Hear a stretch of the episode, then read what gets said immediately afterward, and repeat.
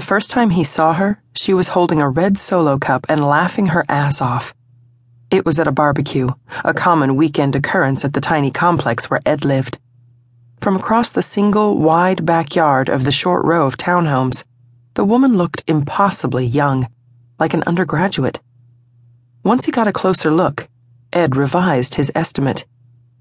He couldn't put his finger on it because she was definitely young looking, but she also seemed finished somehow, comfortable in her skin in a way younger women rarely were.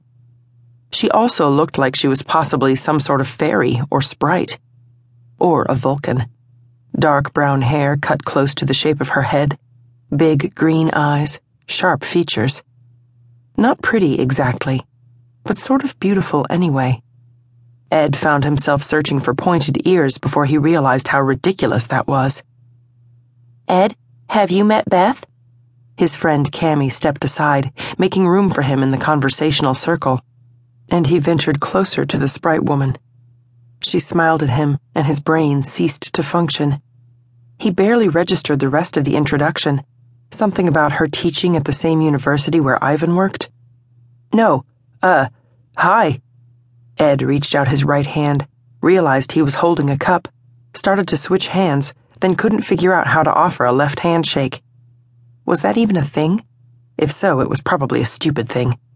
At the last second, torn with indecision, he attempted a debonair toss of his cup from one hand to the other to free the right one up. Icy, rum spiked cola arced through the air, and then a splat, a gasp, a shocked fairy and the most awkward conversation lull of Ed's life. Later on, when Ed relived that moment over and over again in obsessive replay mode, time would slow. He would imagine himself crying, No, as the drink soared toward its final destination. Splat.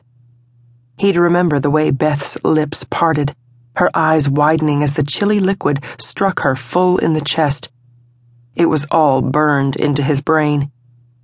She wore a red tank top, not that low cut, but still scant protection against a cup of icy rum and coke. The way it looked, plastered against her chest, was also etched into Ed's memory, as was the first thing he ever heard her say. Holy fucking shit, that's cold, motherfucker!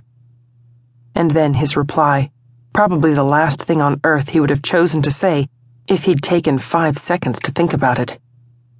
Wow, you don't look or sound like a college professor.